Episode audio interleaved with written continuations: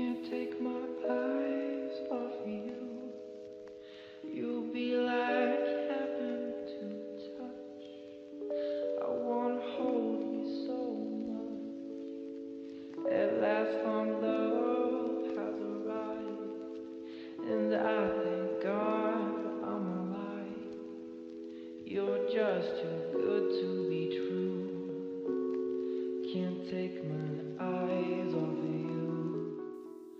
Ini adalah cerita tentang tanggal 21 Februari dengan latar belakang tahun yang berbeda, yaitu 2009 dan 1965. Ada apa dengan tanggal 21 Februari? Entahlah. Semua kembali kepada sebuah zat yang maha menguasai, menentukan, menciptakan, dan kembali mengambil alih. Ya, yang aku maksud adalah Tuhan yang Maha Esa. Ia telah menciptakan sebuah narasi tentang kehidupan dan kematian.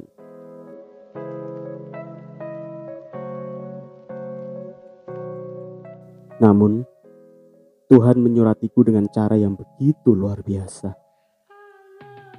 Sebuah alarm yang lebih canggih dari sekedar teknologi yang ditemukan oleh sebuah aliansi. Sebuah rumus yang lebih rumit dari sekedar rumus matematika yang diciptakan para ilmuwannya. Sebuah alunan kisah yang lebih indah dari sekedar cerita dongeng anak-anak karya para pendongeng hebat negeri barat. Apakah itu? Tuhan menyuratiku dengan sebuah suratan yang kelak akan membuatku mengerti bahwa puncak perjalanan manusia ada pada kehidupan dan kematian. Terserahlah. Ini adalah guratan kalimat yang kususun sendiri sembari sibuk mencari-cari playlist lagu yang pas dari sebuah pemutar musik langganan. Sebuah tragedi sekaligus ilusi. Sebuah peristiwa sekaligus senandung tentang rasa bahagia dan rasa lara. Sebuah rasa kalut yang berselimut pertanyaan-pertanyaan besar yang begitu mendasar. Tentang untuk apa ia membesarkanku jika kelak tak mampu kubalas jasa besarnya. Lagi-lagi entahlah. Jawaban yang aku dapat sungguh di luar dugaan apalagi nalar. Ini adalah sebuah kisah yang masih berlanjut layaknya sebuah sinetron komersil yang menjamur ketika azan maghrib rampung dikumandangkan. Sebuah kisah yang dimulai dari desa kecil di sudut selatan kota itu. Sebuah kisah non-fiksi yang pada awalnya akira sebagai bab akhir dalam perjalanan hidup. Tapi ternyata tidak. Ini justru baru dimulai sejak saat itu.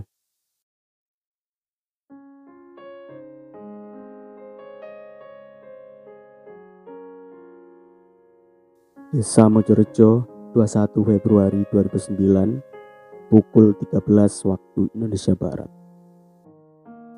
Saat itu aku masih duduk di bangku kelas 6 sekolah dasar. Di sebuah sekolah yang kelak menjadi titik awal perjalanan hidupku dalam memulai belajar tentang dunia seni.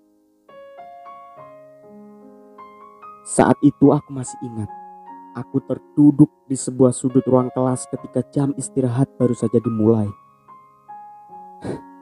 dengan baju seragam warna abu-abu yang dulu sempat ngetren pada masanya. Aku hanya bisa terduduk diam tanpa tahu harus berbuat apa. Pikiranku tengah kacau, jiwaku tengah kalut. Air mataku memaksa untuk keluar. Saat itu, perasaanku tengah berkecamuk menanti sebuah kabar baik dari kakak perempuanku. Aku menanti sebuah kabar yang nantinya mungkin bisa membuatku semangat lagi untuk menempuh ujian nasional yang sejatinya akan digelar hari Senin depan. Ya, hari itu adalah hari Sabtu. Hari di mana seharusnya akan menjadi akhir pekan yang menyenangkan bagi seorang anak yang masih bersekolah di bangku SD. Hari di mana besok adalah hari yang menyenangkan untuk menikmati libur dengan menonton kartun di TV sebelum mencuci baju seragam lengkap dengan kaos kaki dan sepatu. Tapi semua tak berlaku di hari itu. Karena di hari itu Tak kusangka akan menjadi hari terkelam sepanjang hidup seorang anak yang masih berusia 12 tahun.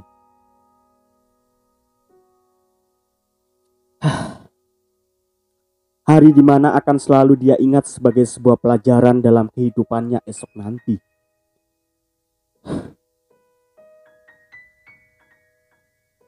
Hari itu adalah hari di mana ia harus kehilangan orang yang paling ia cintai dalam hidupnya. Dan bocah kecil itu adalah aku. Ya, akulah dia.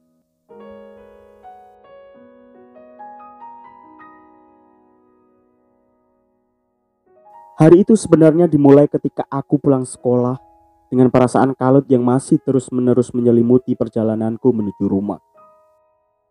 Tiba-tiba, seorang teman dari kakak perempuanku memberikan telepon genggamnya kepadaku.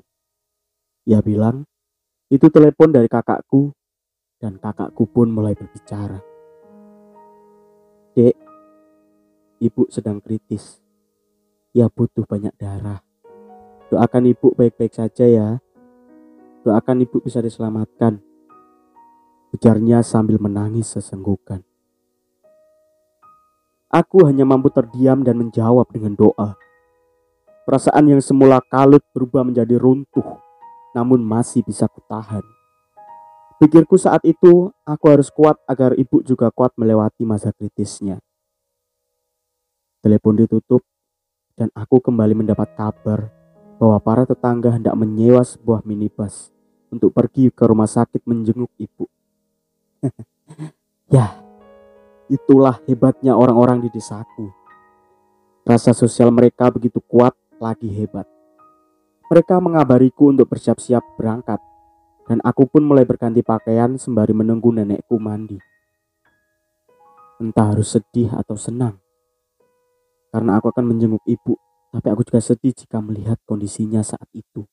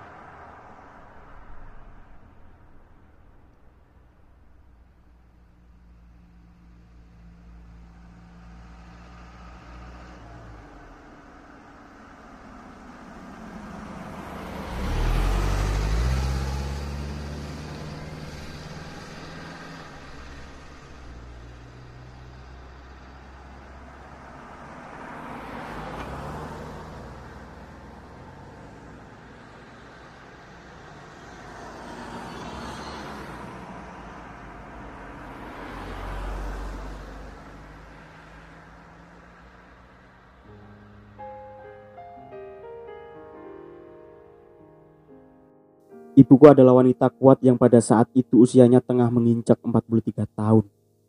Seorang wanita cantik dengan tubuh gemuk berisi dan tinggi 150 cm.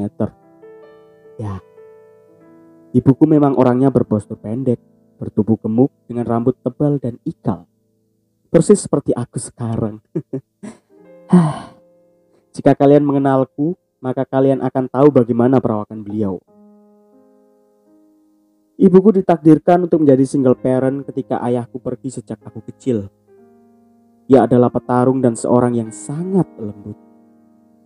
Ia adalah wanita sekaligus pria. Bukan, dia bukan transgender. Dia adalah wanita yang dilahirkan dengan kekuatan tubuh layaknya seorang pria. Karena ia sendirian menopang beban berat untuk menghidupi aku dan kakakku. Sampai pada akhirnya, sebuah hari datang di mana ia harus terkulai lemas di kasur selama seminggu. Tak bisa berdiri, ia hanya bisa rebahan di kasur sembari menahan rasa sakit. Bahkan semua hal hanya bisa dilakukan dengan meminta tolong padaku atau kakak perempuanku. Rasa sakit itu akhirnya menggerogoti kekuatannya. Ia bukan lagi Wonder Woman yang aku kenal. Sampai pada akhirnya,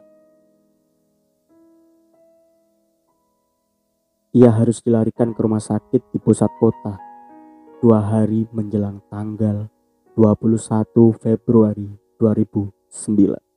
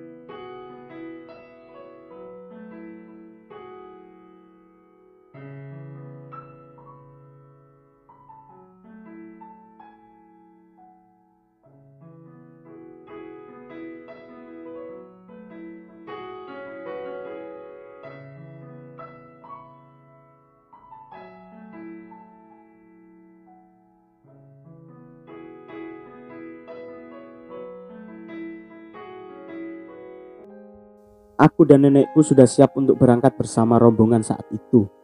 Mesin mobil minibus mulai dinyalakan dan kami sudah mulai mengisi bangku demi bangku di mobil itu.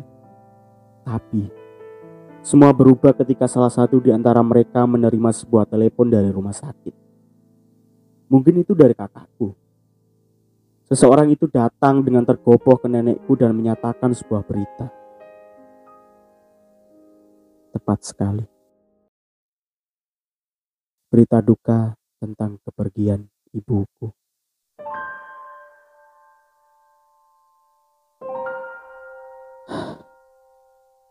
Tepat pukul 13.00 waktu itu, duniaku pada akhirnya benar-benar runtuh.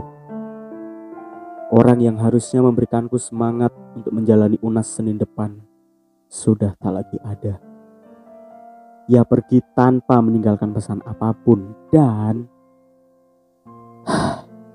superhero-ku itu telah gugur di medan perang melawan penyakit ganas yang datang tanpa ampun kepadanya.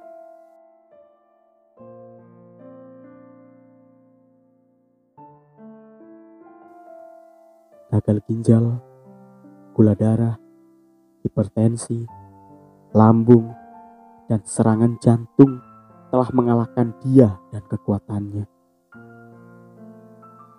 Ia telah mengibarkan bendera putih tanda menyerah. Ia bukan lagi petarung saat itu. Ia telah pergi bersama kereta kudanya ke tempat yang begitu jauh. Meninggalkan aku yang masih sangat butuh perlindungannya. Kisah perjuangannya telah tamat dan kisahku baru saja dimulai dengan berakhirnya bab terindah ketika aku memilikinya sebagai sosok yang luar biasa tangguh.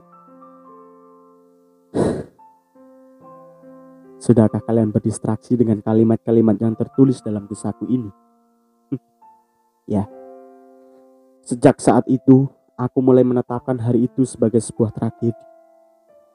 Kehilangan ibuku untuk selama-lamanya pada tanggal 21 Februari 2009.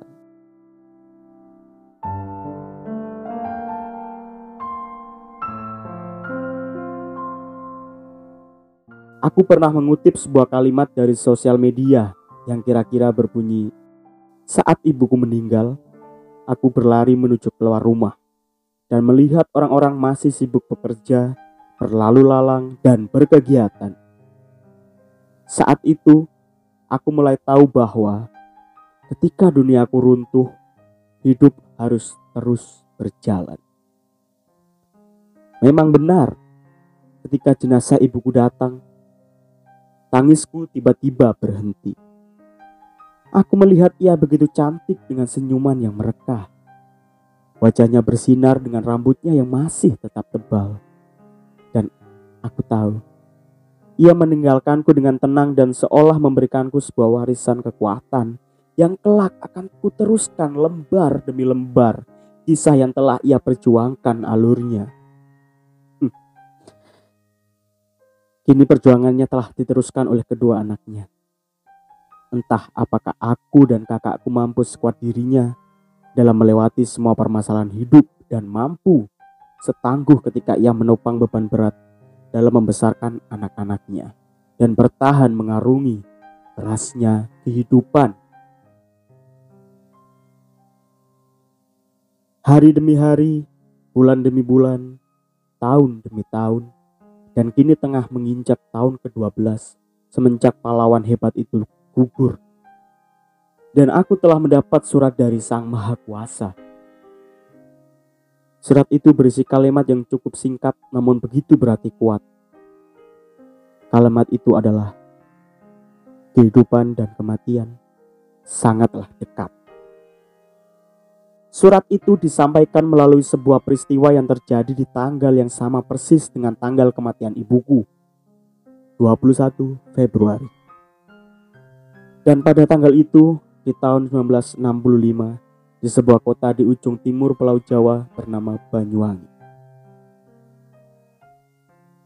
Lahir seorang anak laki-laki dengan nama kecil Nur Salim, yang kelak dikenal sebagai sosok orang yang luar biasa berdedikasi pada dunia seni, khususnya seni tari remo di Jawa Timur.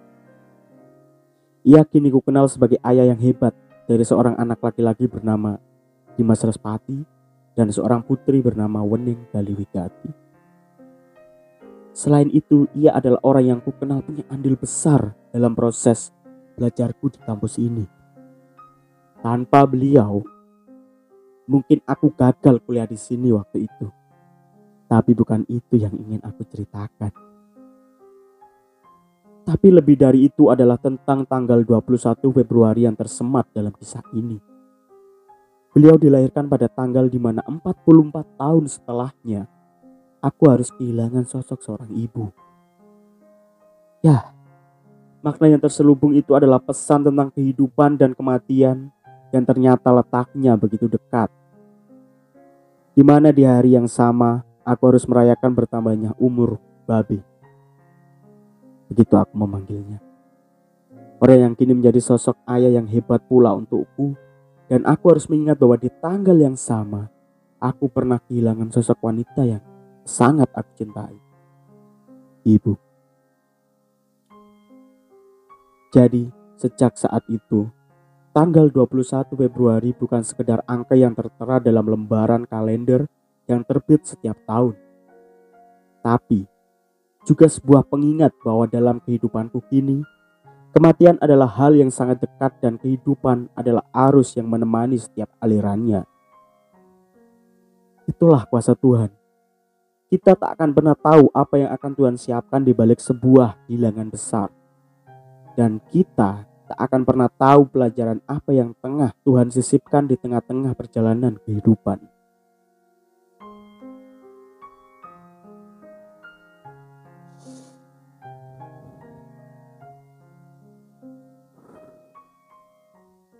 Seperti kata Wiranegara, berbiasalah, berbahagialah.